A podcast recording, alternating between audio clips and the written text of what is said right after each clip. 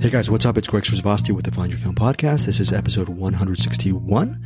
For this episode, I'm joined with my best friend, Deandra Miranda. I've known her since 2009. We discuss Midnight Cowboy, that iconic film, Midnight Cowboy. There's a reason why it's talked about because we both saw this new documentary called Desperate Souls, Dark City and the Legend of Midnight Cowboy, directed by Nancy Buirski. She also directed the fabulous documentary by Sidney Lumet. This documentary is amazing. And so we get into the actual doc directed by Buirski as well as talking about Midnight Cowboy. So that's about a 38 minute conversation. And then Eric Holmes has his own interview for the own intro for the second and third segments, which is has interviews with Shila Ommi for Pixar's Elemental. And then he also interviews the filmmakers behind this new PTSD documentary, Here is Better. Both Eric Holmes and CinemAddicts co-host Bruce Purkey loved this documentary.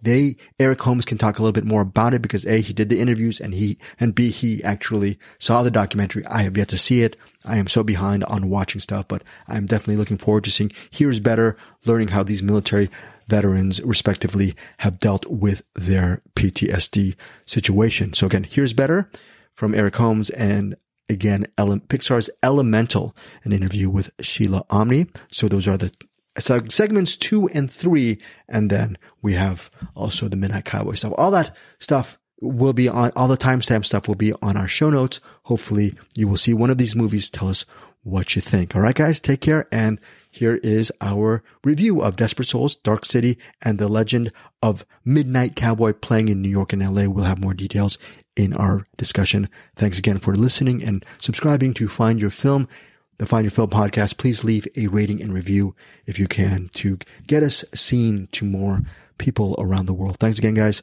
Talk to you soon. Bye bye. I'm very self-conscious right now because I want to say something perfect and, and poetic and beautiful, and I, I, and and I and I just know that this picture. Hey, I'm walking here. I'm walking here. He didn't make the movie to crusade about anything uh, at all.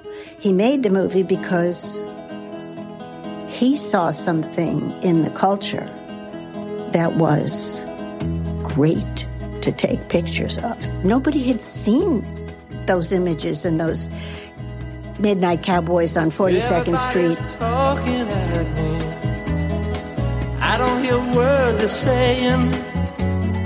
was the very first movie that I ever saw. It was a picture of New York that really looked like New York. It didn't look like Easter Parade and Judy Garland was going to come down singing. It looked as scuzzy and dirty as any other part of New York. He was fascinated by America, by New York, by the drama of urban America. No matter what Joe Buck's particular delusions might be, the cowboy theme hustler is a very, very gay thing. The winner is Midnight Cowboy. I'm not even sure why it got an X. If I'm going to America to make a movie, this is the movie I'd like to make. It manages to express the zeitgeist. It expressed its time by being of its time, because nobody ever really knows their own time. So when people express their own time, it's generally by accident.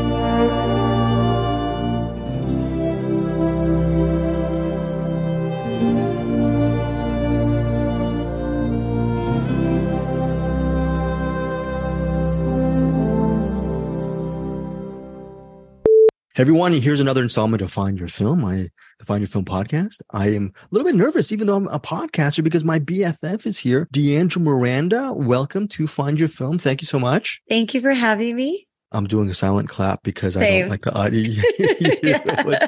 so, Deandra, you just purchased a Blue Yeti mic. This is your first podcast mic. What do you What are you thinking? You already sounded good without the mic when we taped, I believe, a a little bit of a podcast for the whale. But what do you, do you notice a difference with the microphone right now? Starter mic. I don't, but I feel very official. You don't? How dare you? You, you, you I- better. it's all Listen. visual with you, right? No, I, listen, I mean, I, I feel very, I feel very official. I feel like I'm an ultimate podcaster now, Yeah. but I don't see the difference. But maybe at the final product, I'll hear the difference. So Yes, seeing and hearing are different. Yes, and I'll get back to me and whether you hear the difference. By the way, you sound great. There's on our Zoom, there's going to be a mute button that I'm not going Uh-huh. to put on you because I want more of you on this podcast than me, but I'm going to mute because this old man might cough during our review. So if you see me muted, don't don't get too scared because I'm going to watch like right now I'm going to mute it because I think I'm going to cough right now. Watch. And listeners, I apologize for this little edit. Okay. Okay, I'm back. So what do, do you know what we're here for this movie called Midnight Cowboy? Okay. Yes. Movie that I haven't seen. Deandra, first off, we're going to talk about the new documentary about Midnight Cowboy. It's called Desperate Souls, Dark City, and the Legend of Midnight Cowboy. Before we dive into that documentary, what is your experience with that movie while I quickly press the mute button again and I drink some water? So your experience and thoughts of Midnight Cowboy, the first time you saw it. Uh, actually, I don't even know how I really stumbled upon it. I was wildly impressed by it. It gave me that very gritty and raw type of environment of New York City.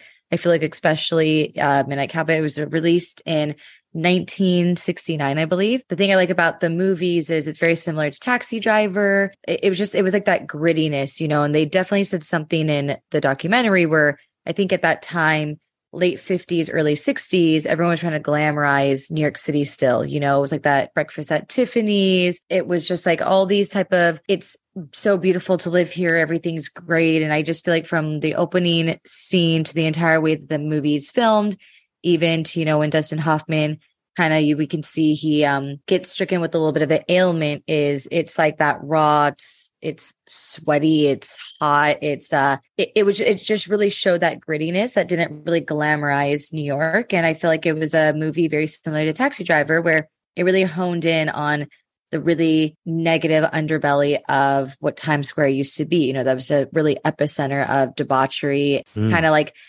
nomadic people who are lost and i think that everyone comes and i remember in the documentary again we're going to get into that but uh they were jon voight and other uh, commentary uh, commentators were saying is new york for many people you you come here with a dream and you know you think it's going to like welcome you with open arms and everything and new york gut punched at a lot of people and i've been here for a little over a decade and it's just you know you come here and you'll start to notice that people will either they won't make it or they will make it or there's some people who have to unfortunately like come into some desperate times and desperate measures. So i feel like every new yorker whether you had these personal experiences of midnight cowboy is you definitely know how it feels to completely get slapped in the face by new york and it doesn't give you a hug back afterwards. And it kind of is one of those things where you're like do i really want to stay here? Like is this a lifelong decision i want to make? Is this really part of like, do I have the tenacity to stick through it? And I think that's why they say, you know, New York either swallows you whole or it spits you out. And um, everyone just has a journey where I think everybody, including myself, is came here thinking it's gonna be a lot easier. And then I always say it's like, you know, loving your captor, where I can't imagine living anywhere else because it's beat my ass for so many years. I don't think I'd be happy, or I don't even think I know a different life than to just be like a big, uh, a big person who like hits the pavement. Well, let's say a couple of just shop talk here regarding the Oscars. It's a 1969 movie. It was initially rated X, had a bunch of controversy. Amidst all the controversy, however, it won Best Picture at the 1970 Oscars. The director, John Schlesinger, I believe, won an Oscar as well. So, and then also Waldo Salt, the screenwriter, was the winner that year for Midnight Cowboy. Are the gut punches that you've received over the last decade worth another 10 years in New York, Deandra Miranda, or are you still pondering the thought? Living in the city, it's, everyone says the city, New York City is the best city to live, but is it worth all the gut punches? Because in this movie, we see Joe Buck played by Jon Voight and Ratso Rizzo or Rico Rizzo, as, as he like to be called. They suffer a lot. Is it, was, is it worth it for you for another 10 years? What's interesting about New York is you really don't know. There's some days I wake up and you're just like, why do I live here? The rent hikes, it's dirty, there's crime. It's just, it's, it's a beautiful place. But then there's times where I think, I don't know if I'd be happy anywhere else. I feel like uh, even in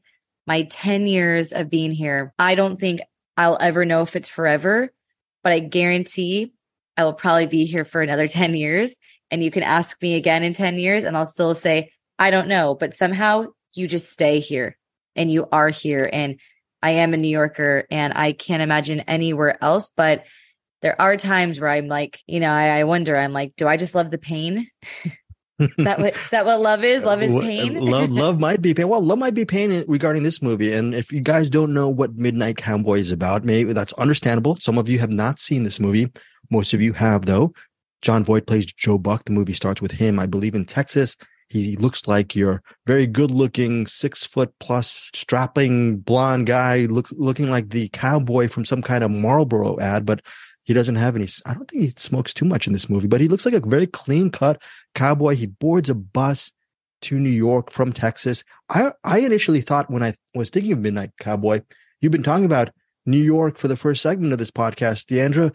The first, I think, 12 to 15 minutes has him on the bus, getting to know the people, realizing how long it takes him to commute from Texas via bus to New York. When he gets to New York, he's set up in a seemingly okay hotel. It's a high, it's a high rise and everything's okay. Maybe he has some, he has his money in his suitcase. His first couple of days are kind of okay. He wants to make it as a male hustler. And along the way, he meets a lot of elderly women or middle aged elderly women. He thinks he's going to pull the con on them. I'm not going to give too much away. Let's just say a lot of these women he seduces doesn't lead him to a road of riches, hence the struggle in New York helping him in that struggle is, I guess, his either his BFF, his best friend, or his convenient friend, Ratso Rizzo, played by Dustin Hoffman. We'll get to the documentary in a second, D, but what did you love the most about this movie? For me, it was seeing the friendship of Joe Buck and Ratso Rizzo and seeing them struggle through and it really felt like you were in New York. I mean, I was in, you don't know this. I was in New York in for most of the 90s on a lot of press junket trips. So in the 90s, it was maybe only 25, 26 years removed. And you said eh, Times Square was at what epicenter of what darkness or nightmares? Mm-hmm. Yeah. It was still pretty dirty in Times Square. When you, I guess, moved 10 years ago, they had cleaned up Times Square a lot better than in the 90s or in this case 1969 but going to midnight cowboy before we get to the doc what what do you why is this movie such a classic in your eyes? I didn't realize it had a lot of it had a lot of under underlining messages. And I revisited the movie again as well as when I saw the documentary and I just didn't realize that it was very provocative and it had this really weird underbelly of like homoeroticness and there was it seemed like there was a lot of challenges. And what i loved about it is especially we talked about waldo uh, salto.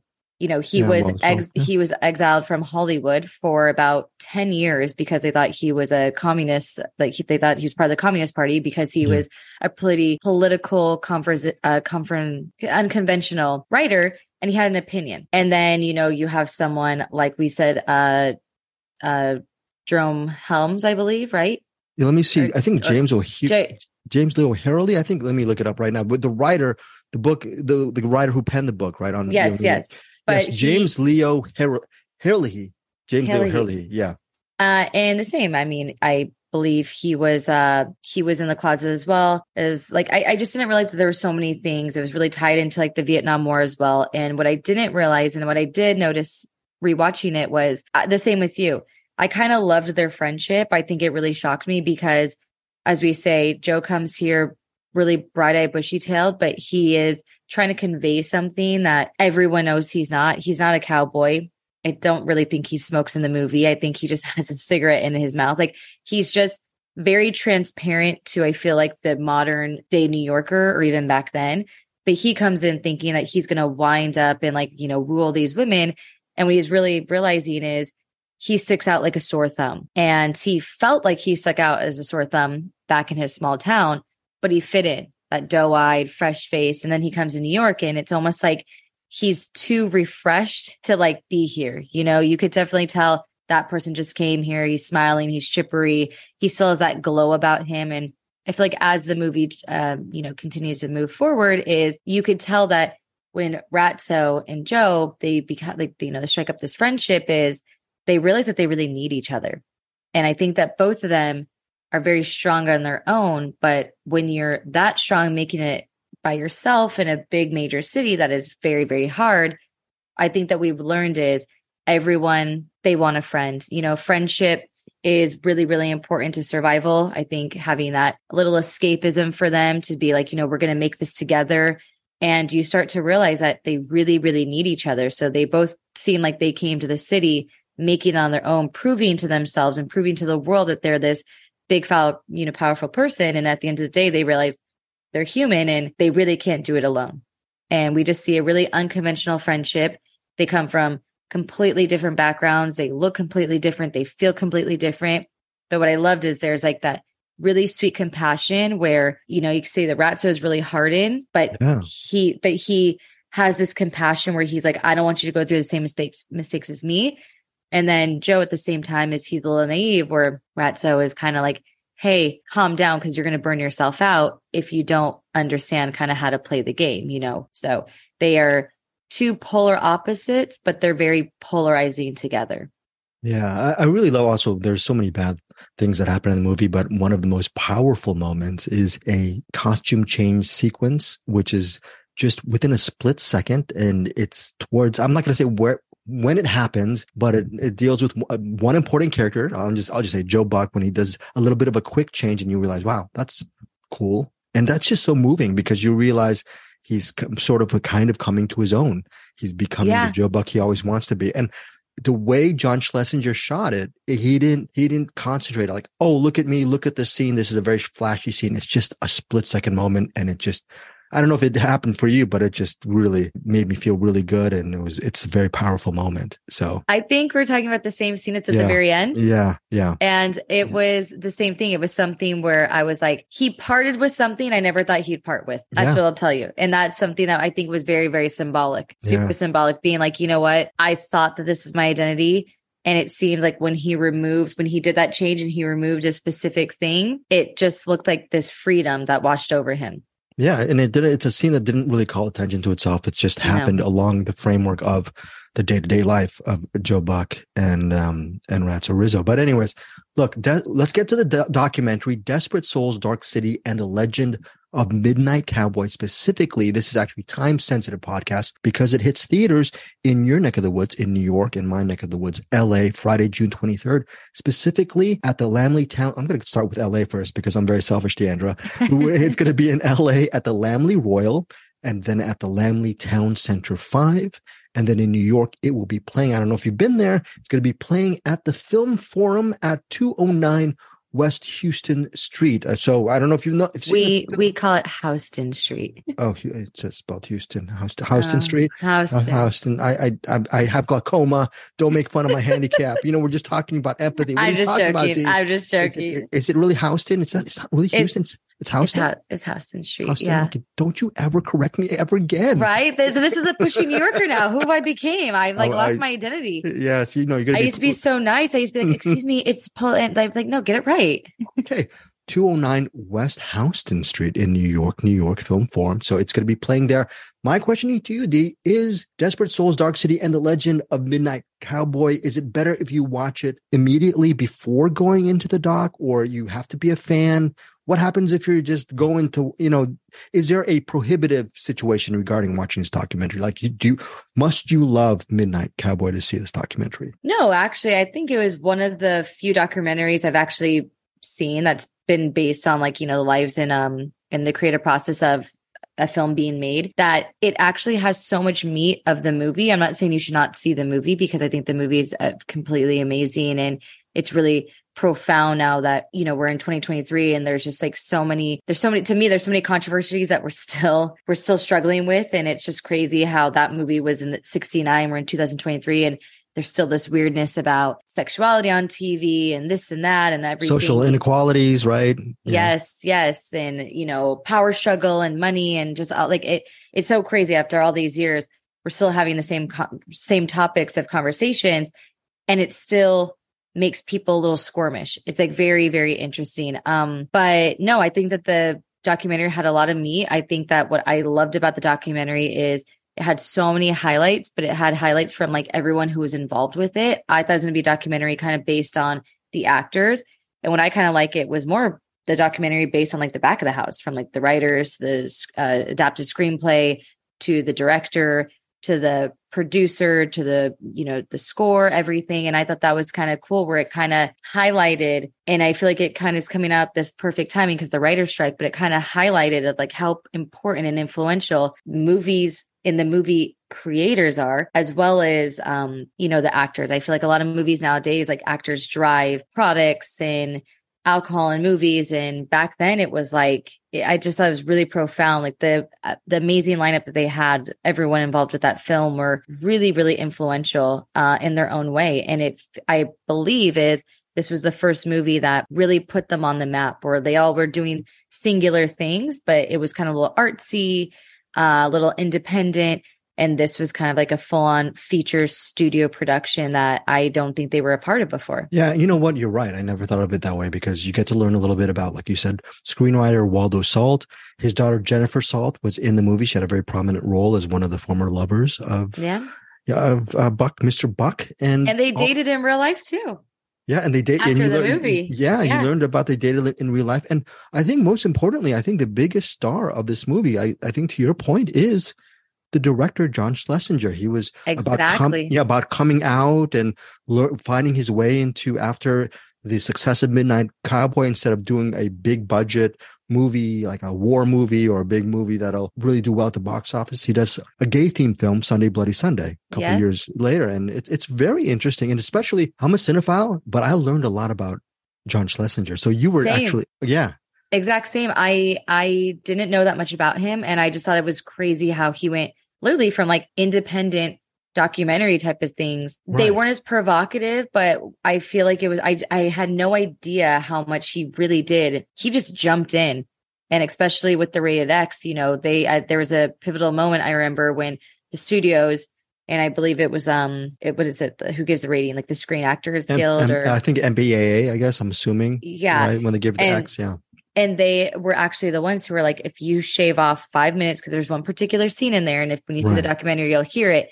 And it was one scene that they were like if you just edit this off which literally just shaved off like five minutes. Like it wasn't a huge scene but this one particular act in the scene that they did it was like you can't show this. It's it's just way too much for the times. And they said we will take the x because we feel like we don't need to take out any part of this movie. And I mean, like for someone to have like a studio budget and have the studio executives on their back, and for someone to say, like, you know, your movie will hit a brighter, a broader audience, and for someone to say, absolutely not my vision, I stand with it, I think is just, it's, it's revolutionary. And I feel like it speaks to how much the arts are really important to stay authentically to yourself.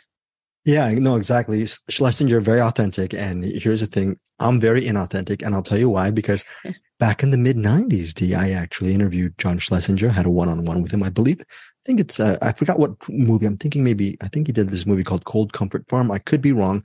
Had a one on one with him. Very nice guy. After the interview, I said to myself, I can't wait to watch Midnight Cowboy. After the interview, I go, I'm going to watch it. I really loved his movie. I got to watch more of his stuff. Almost 30 years later, it took me 30 years, almost 30 years to actually watch Midnight Cowboy. When I think you probably watched it years ago, maybe when you were in your 20s or your teens first, the first time you saw it. You know what's odd is I think back on this. I really think the first time I watched it had to at least be two years ago or within Oh, the last fantastic. year. Right. I don't know. I don't know how. I don't know why. Um, you know, we're both movie buffs and I feel like I I love to kind of see movies that I haven't seen before. Um, I'm a big fan of the film forum and the Angelika in here and you know, uh the Paris Theater and all that. But yeah, it just kind of came up and I thought it was really it was amazing. And the cool thing about it, even after, is um it kind of made both of them a household name where right after I believe Midnight Cowboy, that's when uh John Schlesinger he actually casted Dustin Hoffman in Marathon Man. Yeah. Several years later. Yeah. Yeah. Thank, Yeah.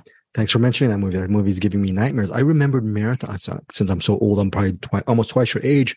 I think Marathon Man came out either 76 or 77 and it was on cable and I was only five or well, six or seven. And I watched a little bit of it on cable and I, it was, I still haven't seen that movie, the full movie, because as a kid, I was terrified by Marathon Man and I don't want to go back and recall my childhood in New York watching it somewhere in Queens and being absolutely mortified. So That's how that's how I was with some some reason why like the Manchurian candidate when I was younger. Oh yeah. I always thought Hmm. that and like Citizen Kane, like the way they were shot and like it was just very cold. I mean, you and I went to go see was it shock therapy or Um, yeah, Shock Corridor with Shock Corridor. Sam. Yeah, Sam Fuller. Samuel Sam Fuller. Fuller. It was Yeah. very, those were very similar. They're very eerie, cold, industrial. Like you could just feel the steel, if that makes sense. Mhm. And uh, when I was younger, the same thing. I don't think I could finish it because I was just like, I was very confused with the. Like what was like- going on because you were young, kind of thing. it was just like this weird backstabby, odd, like that. You know that now we call it like a psychological thriller, but it always it always made me feel like I didn't know who to trust, and it was a little unsettling. Yeah. Well, this Yeah. speaking of unsettling, this documentary is very unsettling, but I think like I'm glad that you're recommending it. I'm recommending it as well. I'm going to go from the press release because they say they say it even better than I could. Not as I'm going to I'm not going to say put words in your- mouth and say they they're doing it as better better than you can right now, but at 101 minutes they, it says press release. This is not a documentary about the making of Midnight Cowboy. It is about the deeply gifted and flawed people behind a dark and difficult masterpiece. New York City in a troubled time of cultural ferment. So just almost wrapping things up, it's really worth watching it, I guess in your terms, at the film forum because it's not just about the movie, it's about the fabric of everything around it. You're thinking it was kind of value added that way, D? honestly i'm always going to be a movie buff i think especially when it, you come to like these type of masterpieces is i like to have the experience i'm very old school still i love going to the theater and still like smelling that popcorn and like getting that fountain drink and finding your seat. And there's something i i understand that no one has a lot of time anymore. And i think that streaming is different but i feel like when for me when i'm still in the theater i pay attention. Phone's completely off. I'm really engaged. I also like to see the people around me. And I think I shared with you when I went to go, um, I went to go see the new Wes Anderson film, Asteroid Summer, this, uh, or Asteroid City this past weekend. Is it's kind of like that for me, like that homage to, um, the creative types in New York. And I feel like if you're going to go to the film forum, you'll have probably a bunch of writers, screenwriters, people studying, like there's maybe professors, um, actors in training where it's like that cool community. And then I love when the movie's over and you hear the quiet, quietly discussing how much is influential, and you could tell that people are talking. But I, I love that, you know, and it's like the same. And then you walk out of the street, and it's just loud and aggressive, and it's like you were you were able to be in that little bubble for so long and uh, get a really like escape. So with film forum, the environment has a really good vibe. I love the film forum. I do. It has like the old school marquee. Are you a paid still. sponsor for film forum? What is I'm on? not, but I love. I listen, I love I love the Angelika, I love the Paris Theater, but the film forum I think always has very interesting films out of all the theaters. They Oh, always have okay. some real art house, some real avant-garde, some real indie, and they always do throwbacks where if you go to their website or if you ever check them out, they'll have a they'll have a movie from 20s, 30s, 40s, 50s, 60s. Um they really do have this really amazing archive. Jay, I don't know how much uh, podcasting we're going to do because you're a very busy person, but I'm glad that we're, well, we're very, very obviously close friends, but I think hopefully you're, par- you're going to be part of this whole find your film universe, find your film crew. And so you're recommending film forum. I'm over the years. We, by the way, we've known each other for almost, I'm thinking 2009. So that's at least 14 to 15 years. Okay. Yeah. So I've recommended a couple of bad movies. I think they're brilliant, but Ca- Calvary, I know that's a movie that you, you, you left the theater. It's the first time I've ever walked out of the theater. It was I think I fell asleep twice. Okay, you're traumatizing me. Thank you for that. No, I it. I just, I, I, it was funny. I believe, I think I called you right after, and I just was like, "What place in No, your no, life?" you didn't call me. You you verbally attacked me while I was driving and said, "What? what Well, I I just mean, that's normal. this." co- That's normal communication. Ask anyone. I don't know how to Right, right, talk. I don't know how to talk normally at all. Yeah, yeah. but I remember, I remember being like, I think I was, I was in like the mood for something upbeat and like kind of Yeah. cool. And you were like, "Oh, I recommend this movie," and I was like, "Where are you in life right now?" Because I asked yeah. for upbeat, and that was one of the darkest, most dreary films It's, a- ever. it's about a priest who tries to he continues to be in the faith no matter he has an inevitable showdown and possible death at the end of this but he still continues to go on and i found that well i guess most people find it boring like you did but i found it I just I, I I've never it's like if I was in uh I where's he in Glasgow or something, right? i or so yeah. Ireland. Calvary i think it's was it what is it called it's called calvary or calvary Calvary. calvary calvary, yeah Calvary. And Yeah. uh yeah, I've I've just I've never felt so alone during that movie. I was like, I gotta go. you gotta go. The Yeah. reason why there's a reason why I'm, I'm saying this is because a roundabout way of saying I I don't actually recommend a ton of movies for you because you're a cinephile and you watch your own stuff and props to that. But I am going to recommend because the director of this documentary, again, the documentary is Desperate Souls, Dark City, and the Legend of Midnight Cowboy is Nancy Buirski. She's credited with a documentary called A Crime on the Bayou, which I still haven't seen, but she did this other film called By Sidney Lumet. And Sidney Lumet is a director. He's one of my favorite directors. He did movies like Dog Day Afternoon, Serpico, Prince of the City, 12 Angry Men. So that's a filmmaker. I think you haven't seen a lot of his films. I think maybe you saw Running on Empty. There's a whole bunch of Sidney Lumet films you haven't seen. But this documentary, remember you said this movie, her, this Desperate Souls is still worth watching if you hadn't seen Midnight Cowboy recently, or Yeah. maybe if you haven't seen Midnight Cowboy. Look, this is one of these things. I don't know if it's streaming, but by Sidney Lumet from Nancy Buirski is worth watching for you because it'll, you'll learn something about one of the most important figures of cinema, Sidney Lumet. And he's, it won't be one of those cavalry or Calgary or cavalry or oh, I don't know what that is. It's a really good recommendation, by the way. So just for you. I'm looking forward to it. And I thought your favorite director Hmm. is De Palma. My favorite director is De Palma Oh. because because I'm a creep and I'm, a I'm a horrible human being and I like split screen and like blood and I like following Yeah. people indiscriminately. I don't know. I do all yeah.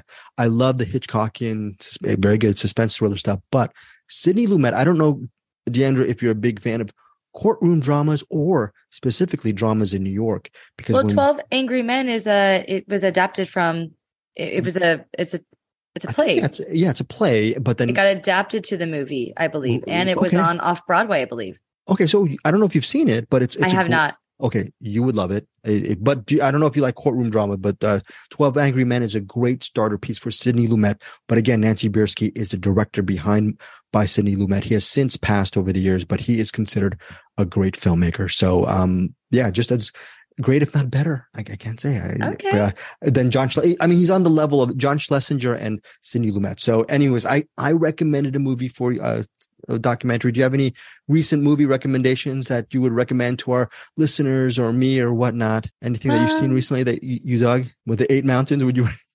It's not Eight Mountain. That was another one. Oh, At least Eight on. Mountain was a little bit better. Cute guys, cute guys in the mountains, and they're bonding. They're listen, making cheese.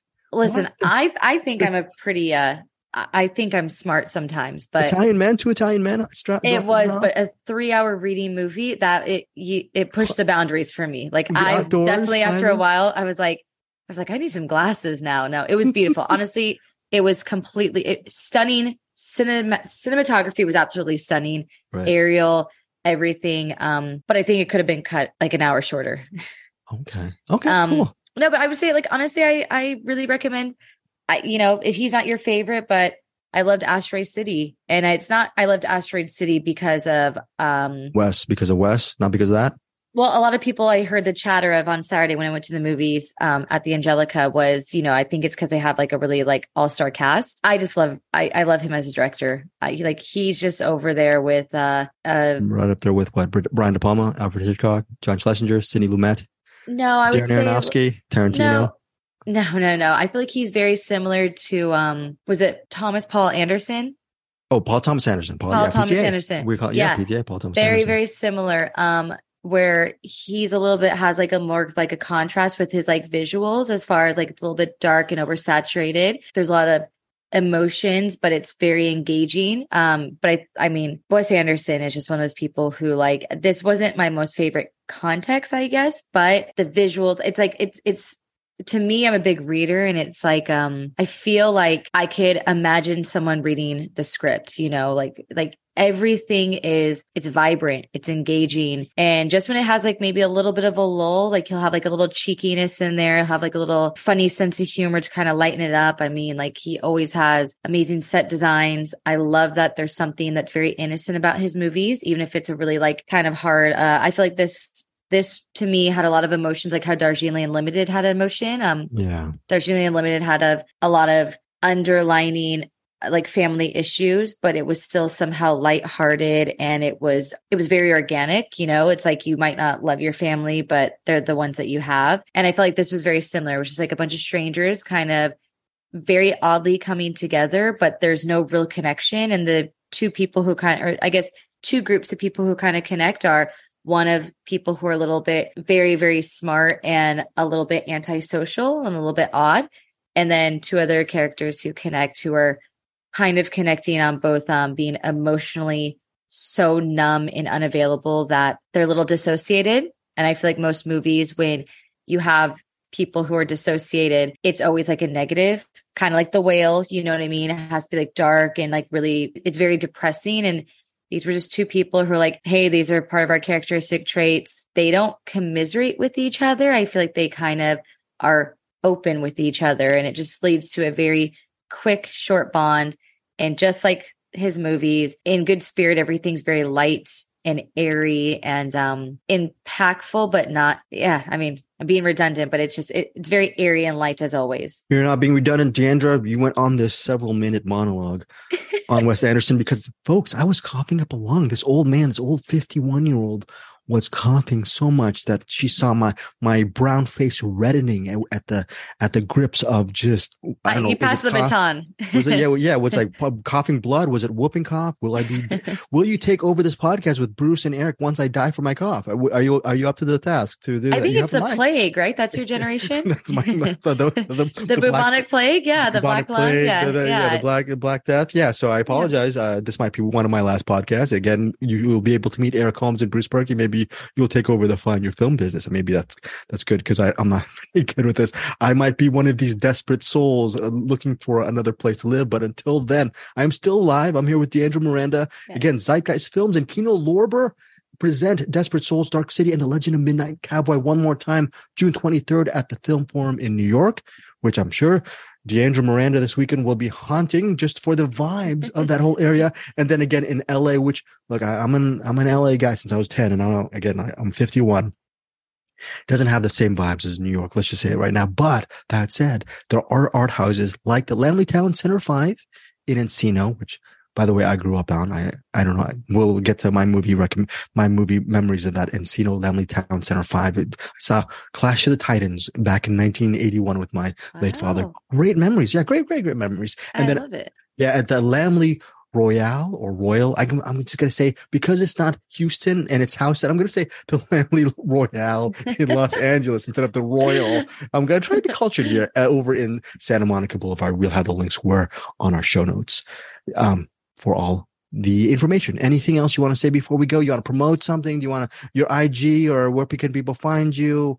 uh so Where can people block you? Where, where, I don't know. It's I- like, okay. listen, my life right now it's pretty much same same. I, ev- every week is different. I'm as bipolar as this uh you Oh, know very th- this weather that's going on right now. Um no, but there's two things to promote. Um so yeah, you can find me on IG at uh D E E underscore M I R A N D A. So that is at D underscore Miranda. And I think that you're being a little shy, but we're going to be promoting that we are going to be having a new podcast that we are launching, you and I together, Greg. And I think it's going to be like a nice, like a little experimental podcast. And we're going to figure out how to kind of, what were we talking about? We're like talking about like la- labels and age and some uh, culture stuff to kind of tie into the movies as well. Okay, that's an interesting podcast. Yeah, Deandra had. No, no, she's not giving uh, me any kind of. I mean, no, she's not giving herself any kind of credit. She's had this really interesting podcast idea. Maybe I'll help her work and shape it out because she's a, a very good person and uh, you have a great voice and you've always wanted to have a journalism reporter or podcaster kind of thing. So maybe who knows? Maybe we'll figure something out. Maybe it might be a, a different kind of podcast that you and I'll be working on. So I think it's a, a nice collaborative thing as two best friends. You know, it's like, uh, again, I think that people really, the reason why they love the movies and they love podcasts is there's that relatability. And uh, I think that that's uh, coming into a new thing. I feel like when we used to write, it'd be amazing, but now like everything's really visual. You know, people are on the go and listening, and it's uh, an avenue that I think that we should be discovering. Okay, well, it's it'll a really interesting avenue. Uh, you and I working on another podcast. I my my actual advice for you is let me help you set up the podcast, and we'll deal with the th- thematic of your podcast. Yes. Then make sure you kick me out because once you learn all the details, you'll have a better host. We're gonna give you. Oh, Some... easy breezy. That's like my dating life. It's totally good. Okay, good. Just make yeah, sure. you're, you're here. You're here for three weeks, and then you're gone. Uh, yeah, it's all business. Remember, D. Okay. So, anyways, uh, Listen, I'm this not- black heart. You know, I, I I can't help it. yeah, I, I don't want to give you spoilers, but you're you're in this situation. You'll be Buck, and I'll be Ratso. Okay, I'm not gonna give spoilers. I wore the hat for it. I Yeah, wore the midnight. I, I love wore the hat. I yes, love the hat. Listen, Yes. I always wear hats. You know, the weather's like pretty shitty outside, and I thought, what's better than, you know, little Joe Buck, uh, cowboy hat. Okay, again, Thank you guys. Tell us what you think of this podcast and hit Deandra if you want to hit her up on IG. I will put all, put it up on the show notes and who knows, we'll be doing a lot more stuff together. Take care, take care, guys. And thanks for listening to us here on Find Your Film. Some more interview segments are going to be in this episode as well. Just go to our show notes for all that information. Okay. Take care, guys. Hello, this is Eric Holmes with CinemAddicts, Find Your Film, and this week we have a couple interviews. We got uh, one for uh, the director and producer, uh, Jack Youngelson, and Sian Edwards Beal for the documentary Here is Better. Uh, mostly about PTSD, depression, kind of how to get over that. Um, you know, uh, with, with, all these movies, we'll cover them on CinemAddicts. Um, but uh, uh, this was uh, here is better is um, what I like to call a Emma Griffith uh, joint. Uh, she always uh, she's PR person, always sends me great stuff. A, lot of PR people send me great stuff. And then last but not least, or maybe in a different order, depending on what uh order Greg puts these in, we have Shila Ommi. Um, she does the voice of Cinder in the Pixar movie Elemental. Um, and she's also in a TV show called Tehran. I'm not quite through with that yet, but uh, making my way through as fast as I can.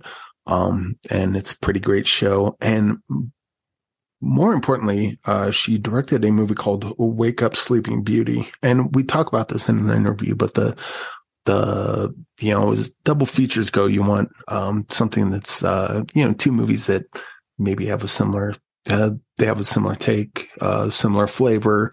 Um, this one, Elemental and Wake Up Sleeping Beauty, has really deep themes to them, and they, you know, one's the fun, family friendly version of it, and the other one's more of a thoughtful, uh, you know, adult drama, uh, not adult film. That's uh, on a different website than you're listening to this on, but uh, yeah, Wake Up Sleeping Beauty was a revelation for me. I, I just watched that, watched that movie, which is on, uh, you can find it on YouTube and I, I was blown away from it, blown away by it. It's, uh, you know, it's definitely rough around the edges because it was shot during COVID. She talks about all that in the interview, but I, it, it really resonated with me a lot. I hope a lot of people get to check it out and hopefully it moves you the same way it moved me. Um, but yeah, uh, here's better. Elemental, Wake Up Sleeping Beauty, all pretty great movies in their own right. And, uh, but, you know, a bunch of different, uh, you know, different flavors for you. If you're into the family,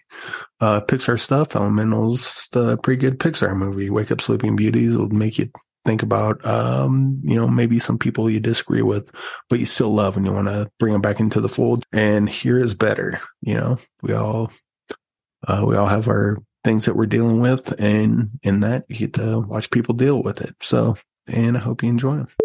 I'm here with Jack Youngelson and Sian Edwards Beal, uh, the director and producer of the documentary Here is Better, which gets into PTSD and uh, really all of its forms. Normally, people think of PTSD as uh, uh, very specific to uh, veterans, and it certainly uh, involves them. But you also have a character that has the uh, PTSD uh, with uh, sexual abuse, and there's all manners of it. Uh, mostly stick with the with the veterans, but um, I guess what what brought you to this project because it's I think it's something that's important for a lot of people. It, it's been kind of depression's been kind of buried for so long, and only recently in the last few years has have people been able to kind of speak out about it and help other people going through the same thing?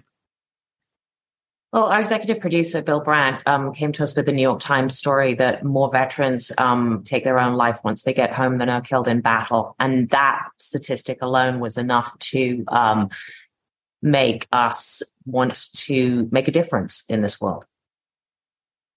Yeah. And is there any um, sort of uh, uh, trepidation going into something like this because the people you're talking to, um, for lack of a better word, are kind of fragile in that they don't want to. A lot of them don't want to live. They their brain lies to them and gives them every reason to in their lives. And so, what's kind of our responsibility in a documentary like this uh, to make sure that you don't maybe overstep a line or trigger someone watching it to take that unfortunate step?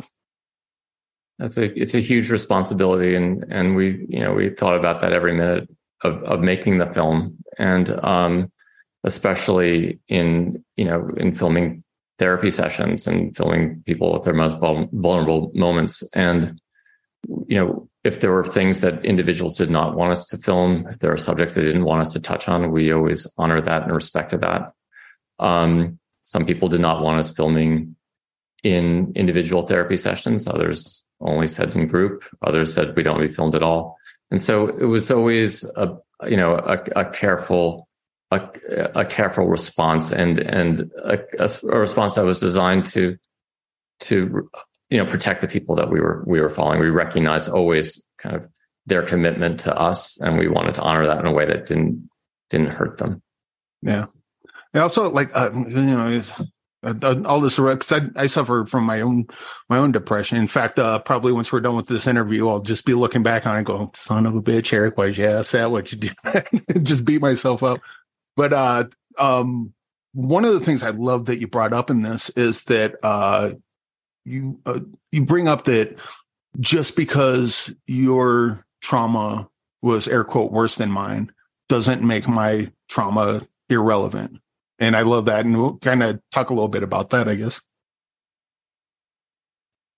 yeah that's such a powerful idea and even the fact that you're talking about your own depression and you feel comfortable doing that is is a is a powerful thing in and of itself to be able to kind of you know speak honestly about mental health issues and and i think what you're talking about too is something that Jason mentions in the film, which is like, did he deserve treatment? Did he deserve care? Were there others who saw so much more? And it was a therapist who helped him kind of see through that and recognize that his experience is uniquely his own. And it was traumatic what he went through. And of course, he deserved the care that he got. And I think that's a, that was a revelatory for him and so important step, such an important step as he started his journey. Yeah, I don't. I don't think people go to a doctor and go, "Oh, I'd love to fix your broken leg, but his leg's missing, so we can't do anything for you." It seems kind of a, a ridiculous way to go about that. Totally. Um, I, I kind of want to speak on uh, uh, Jack. You've done uh, uh, almost, as far as I can tell, exclusively documentaries, and you have a lot of writing credits. And I've always asked this of uh, documentary filmmakers um, about what what writing for a documentary is like for so for instance, for the uh uh you know voiceover, I can understand the writing on that. But what does a screenplay, if there is one, look like for a documentary, and how is it different than say a screenplay for a narrative feature? Well, you're right that sometimes writing for a documentary could be writing voiceover that that creates the structure for the film. But other times writing can be working intensely with the scenes and and the writing is stripped out of it and trying to find a flow through the narrative. So it, it, can mean a lot of different things. It's not traditional in the sense as it might be in a in a narrative film where there's a script that dictates what the scenes are, what the action is. Yeah. And also what uh and this goes for both of you, what what goes into uh um what goes into wanting to jump on a project? Like what interests you or what makes you say, I want to spend I need to spend time doing this because it's important to say, or maybe I just want to do something like this, or it's fun for me. Like what what goes into that process? I think telling, you know, stories that, you know, what was important about this film was was the fact that it was a story wanting to look at this and see if there was a way to find hope. Um, there have been a lot of films about PTSD and the fact that we were um, going to make our way through this to find hope for people um, who were who were suffering was uh, was a motivate was a big part of the journey for me. And um, I think telling those kinds of stories, telling stories which inspire people, um, is something that really matters to me. And Jack, yeah, I think that also being in, you know, really telling a powerful story like this through, through the personal experience of of the individuals who are are living through it and are seeking help. It was always important to us not to just make a talking heads documentary that was outside that experience. So to be in it felt like the the most powerful, impactful way to tell it.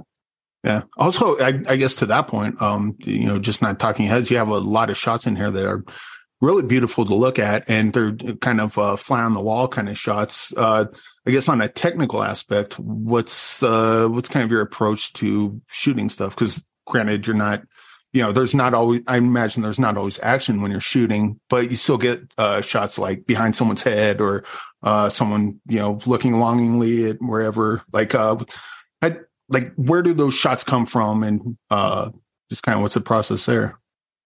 Well, we had an amazing cinematographer, Daniel Carter, who shot the really the entire film. Um, and he committed to using prime lenses which are not zoom lenses, which give the film a more filmic, intimate, personal look. And he almost has to shoot like an an editor. He has to kind of think like an editor as he films. And he did an amazing job because without a zoom lens, you can't zoom in on a certain detail. You always have to follow the action. You always have to be present. And I think you really feel that. You really feel like you're in the room in a beautiful way, in a yeah. powerful way. Have you guys? I, am sure. I'm absolutely sure this has happened once or twice. But uh, you know, you get to uh, you bring a camera. You know, people allow uh, insight into their lives, and sometimes, you, as you say, they they don't want that or want you to go away. Which I'm I'm absolutely sure you respect it. But uh, you also have some scenes where people are very vulnerable, and I think they're quite brave for allowing you to be there. But what was that? What was that kind of like being in the room when someone's just kind of at their most vulnerable? You, yeah. Well, go ahead. Sian. In the room, I was going to say we weren't in the room um, for a, a, lot of that. Um, it was just we were only allowed to put the the, the DP in um, in the room. Oh. So uh, uh, and Jack can speak more to the process of this, but um, we were we were outside of the room. And um, but yeah, listen, it was it was very impactful, and we're very sensitive to the decision making that went into what we included in the film and what we did not include in the film. It's also in the course of the therapy sessions, we weren't filming every therapy session. So even though in Cincinnati we were there for eight weeks, you know, we were only filming a fraction of the one-on-one sessions that took place. So we, you know, the therapeutic process went on its own path, and we were witness to certain parts of it, and that's what we constructed the story from. But, um, you know, I think it's also it's a it's a the relationship's built on trust between the filmmaking team and the individual, but it's the individual who is on the screen who's who's the most vulnerable, and we always try to respect that and make sure that we didn't violate that trust in any way and made sure that they felt comfortable. They've all seen the film and they and and have you know have embraced the way that they're portrayed, the individuals who are featured in the in the documentary. So we we feel we feel very good about that.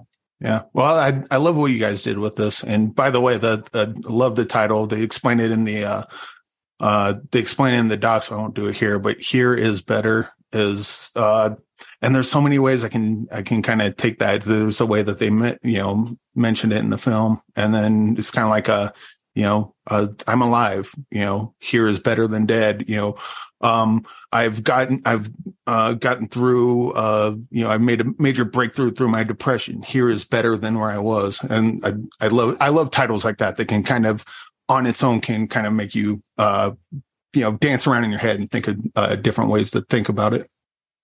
That's good. It's wonderful. So, oh, go ahead. Oh, no, I'm just saying it's wonderful that it touched you that way because that's that's exactly what we hoped it would do. Yeah. Well, let's uh let's go to something a little fun because it can't all be all doom and gloom. But uh my um my co-host Bruce has a box and we have a what's in the box segment. And in the box, uh, we have people put in movies that are underseen um, or they just, you know, oh, that's a really good movie. No one ever talks about it. So what was a movie that you would like to put in the box that we can maybe talk about later? And, uh, you weren't prepped for this one, but I'll, I'll throw this out there. What would be a good double feature for Here is Better? Maybe a movie, uh, that kind of, uh, speaks to the same themes and ideas that Here is Better brings forth. Uh, I'm going to go with Little Dieter Needs to Fly. It's a Werner Herzog film, a documentary. It's very powerful and it addresses trauma. And I think it's a it's an amazing movie that uh, more people should see. Awesome. It's a very good answer. I like it a lot. and Sian, do you have one as well? Um, to to go to make a double feature or to go in the box or both. Jack managed to get both of his to go. Oh yeah, but yeah, both, both. Uh, two different ones, or uh, I, or or, or, uh, just one, one that. Uh, one one can encompass both, or you can give us two. That the more the merrier. So if, if you want to put fifty in there, we're fine with that. Um, a, a, little known film that that I really love that got to go in the box is a, is a film called uh, Jesus of Montreal that I that I really love. Um, and and doesn't and doesn't get much much of a viewing. I don't know if you ever saw it. Um, and you know, a double feature with with Here Is Better is maybe um, so maybe Philadelphia because Philadelphia was a film that changed the way that people thought about um, AIDS. Uh, it, and um, you know, our hope is that this is a film that will change the way that um, people think about mental health and PTSD. Yeah. Oh, the, those are all great picks.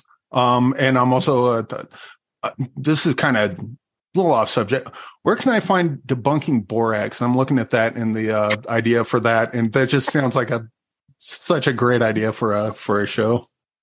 on Amazon. All right. Well, I'll have to check that out.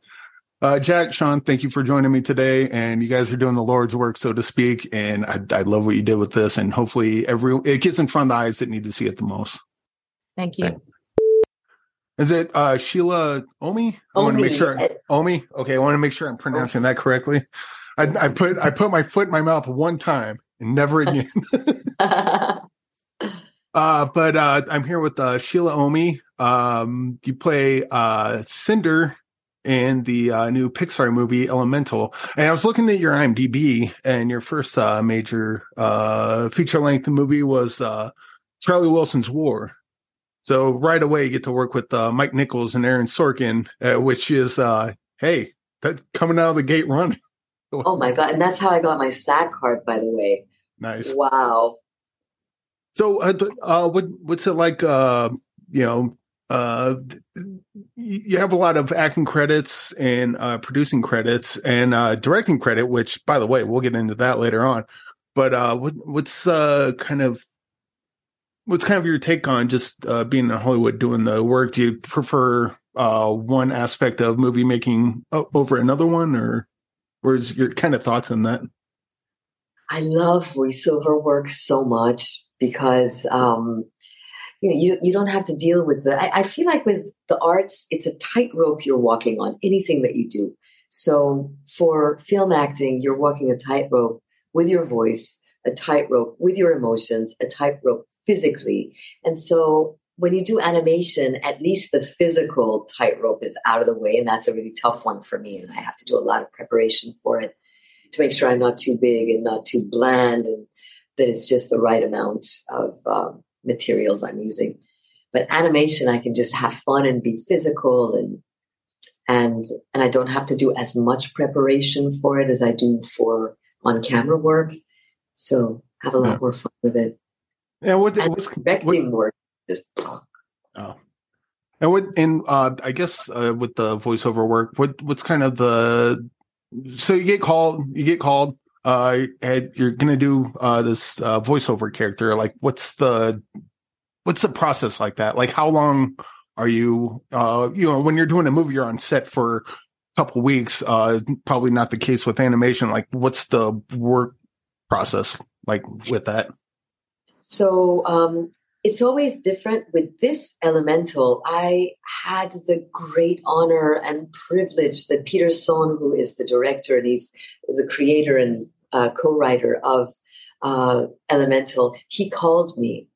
And he said that he had um, been wanting to cast the character of cinder for a while and he'd gone through a number of really amazing actresses and voiceover artists but he wasn't able to find the quality that he needed for cinder because cinder was based on his korean mom.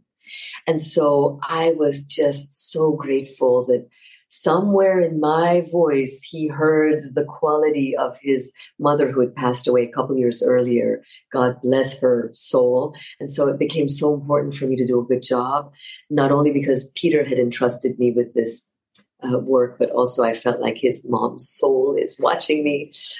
so. Yeah, I, I also and I don't get to watch a lot of TV because uh, watching you know uh, anywhere from five to 10 movies a week. I don't have time to get into a series, but I knew I was talking to you, so I had to give Tehran a shot. Holy crap, that show's awesome. I'm only, I'm only, I'm only four episodes into that. What, uh, what kind of became like? How, how did that get into life? And how am I just now now hearing of it? I, I must be living under a rock or something because this this thing is a hidden gem, at least from my perspective. It really is. It really is a hidden gem, and, and I feel like with Tehran, it really takes a higher brow audience to get into it because there are three different languages being spoken. There's English, but there's also Hebrew, there's also Persian, and sometimes you have to read subtitles. And um, but yeah, what a hidden gem, right? What a ride that is. I actually, um, I, I assume you're multilingual, uh, just based on the the stuff I've seen of yours. And I kind of want to. This is probably an incredibly uh, ignorant question, but I just don't know. So maybe I'll become ignorant. I'm not multilingual, but a lot of times I'll hear people speaking. Uh, the people are taught they are talking to each other, both know different languages, and sometimes they'll switch from one language to another, seemingly at random, but maybe not. What where does that come from? Like uh, uh topping from one language to another when you're speaking to someone else? Because I've seen that in movies, and I've also seen that in some of the stuff that you've worked on, um, among other things. There, there are certain ideas that are just so much easier to express in one language versus another. Like I've heard that English is the best language for uh, instruction manuals right? Persian is an incredible language for metaphors and for poetry. So um, there are times when you're giving instructions that it's just so much easier to do it in English. Um, and uh, you know, so yeah, so I I go in and out myself. Like if you spoke Farsi, I might have done a couple sentences in Farsi with you. Um, I, actually, another thing, and I wish I saw this so much earlier than today, but uh, I caught up with uh, Wake Up Sleeping Beauty. I found now I don't know if this is a proper way to watch it. I found it on YouTube, and if there's yes, if, if, there's a better place, uh, yeah. YouTube's good. Great. Yeah. Holy crap! Um, you saw that? yeah, I, I, and I, I wish I would have watched it a couple days earlier because I'm still kind of just even talking to you now. I'm still processing that the the amount of beauty and the the way that uh you know the the whole setup of it, the writing of it is just fantastic. What brought you into that? And uh, I'd, I'd love to watch this as a stage play. I'd, I'd love to, this is kind of like a 12 angry men for me. Like I'd love to see a different take of this, like every couple years to get new actors chance to oh. uh, do the material because this was just fantastic. I love this. Yes, you for watching it. And did you know that um, none of the actors ever met each other to this day? That each actor came in individually. I turned my living room into a green screen studio, and I gave yeah. them island. So it looks like they're talking to each other, but they've never met. Yeah. So we put that backdrop on. Thank you so much for saying that. This was um, commissioned by the Los Angeles County Department of Mental Health as you know, it was supposed to be a play originally, and then COVID happened, and they said you can't do a play. You want to do a Zoom play read, and the play was written by my uh, dear friend Maston Mohaddam, who is a therapist. So it just had so much psychological um, gems. Um, it's so interesting that uh, to bring it back to um, elemental. What what was such a connection was that in in the cartoon the animated film elemental the character of ember who is the daughter of immigrants resonates so much with the character of daria who is uh, the daughter of immigrants. And that same guilt that all children of immigrants feel, and I'm also a, an immigrant and a child of immigrants, that there is a burden that we are burdened with and, and a guilt that really puts a damper on our lives. And, and you think that, my God, life is so short. Do what you want, but there is a part of us that we can't because we're so keenly aware of the sacrifices that our family made for us to be able to live and this is uh, a situation that you know people that don't have that immigrant experience might not have yeah i I'd also like i, I love the uh in a similar theme with uh wake up sleeping beauty um the uh air quote bad guys i, I don't think that's quite the intention but you get you get a really honest look inside their lives because they're right. basically the you know you have the montage scenes where they're basically expressing their feelings right. and like I don't agree with them, but I totally understand where they're coming from. And then at the end, when she wants to bring, like she, she's, she sees how her family is like hurting her and hurting her daughter that's about to come into the world. Instead of being angry with them, although she is, she wants to bring them in because she loves them. And it's, I, I, I was thinking of Wade uh, in Elemental, watch it. just even hearing someone describe this movie, just like bawling, which I, I'm probably going to do right now. But yeah, it was fantastic bawling, crying, like, wait, oh my God, thank you so much for watching it so deeply. And that was so important to me in that film to uh, exactly what you said that at the end, that she's not angry, she's loving them because you can't be angry. And you know, and where's anger going to get you? Which is, by the way, Ember's problem in Elemental that she's just got these anger issues that she's trying to um, surmount. Yeah. Well, um, not normally like with uh, someone making a movie, I'd ask them what uh, a good uh, double feature uh, for the movie they're advertising. In this case, uh, Elemental, but I think Wake uh, Wake Up Sleeping Beauty would be a fantastic movie to double feature with Elemental because they're they're they're married in so many wonderful ways. Many ways. wow, I'm just blown away that you picked up on that. Yeah. Thank you. But uh, one of the things I ask everyone is we have a what's in the box segment. And the what we have people put in the box is a movie that you like that's important to you, not necessarily a movie that you were in or part of, but a movie that you enjoy that you think is uh, more people should see or more people should uh, like uh, so, something that's important to you that you'd like to put in the box that you think uh, more people should have eyes on. Wow, you know there was a movie called Ishtar that I loved. This movie is hilarious, and I cannot believe that the critics panned it the way they did. And I wish more people would would have seen it with with open eyes. It's just so sad when when you know a few critics don't like something and they just destroy the just so many years of effort and work that that good people put into something and something that is good that is really good i felt like that was such a great film and i laughed out loud yeah. so much in the theater yeah we had uh, uh we had someone on the on the show that uh, was talking about uh, Amazing Spider-Man 2. That's another movie that's widely panned, but for but for him, it's like you know he saw so much more in it that uh, most people don't, and that that's kind of like why like you know on our show, like if we review something like we don't like it, that's that's our opinion. You know that there there's going to be someone else that's their favorite movie, and I, I think that's a wonderful thing. Mm. I agree. Um, also, uh, I guess I'll just end up with this. Uh, you got a couple of things coming up. You got Sisters, The Last King, Kaos. Uh, is there anything you can say about any of those? Because I'm becoming quite a quick fan of you and would love to see anything else you're in in the future.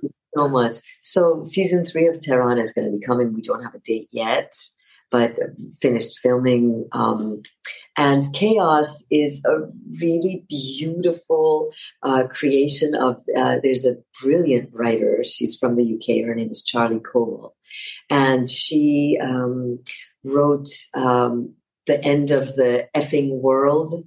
And I think that's a net Netflix show, and you'll just see the brilliance of her writing on that show. And uh, so she's written and she's um, um, created uh, and, and, produced Kaos. And what I can tell you is that it's about um, if the uh, Greek mythological characters were alive today and they all lived in Crete. And uh, it is a fun show. And I don't know when it's coming out. It might be sometime next spring or summer, but uh, I can't wait that uh, when it's out and hopefully we'll get a chance to talk. Oh, for I sure. Really, really enjoy it. Yeah, and and hopefully I'll have a wake up Sleeping Beauty kind of that that movie's living rent free in my head for quite a while. So uh, uh, thank thank you for coming on the show, and uh, yeah, I look forward to what you got going on in the future. Oh my God, such a pleasure! Thank you so much. Thank you.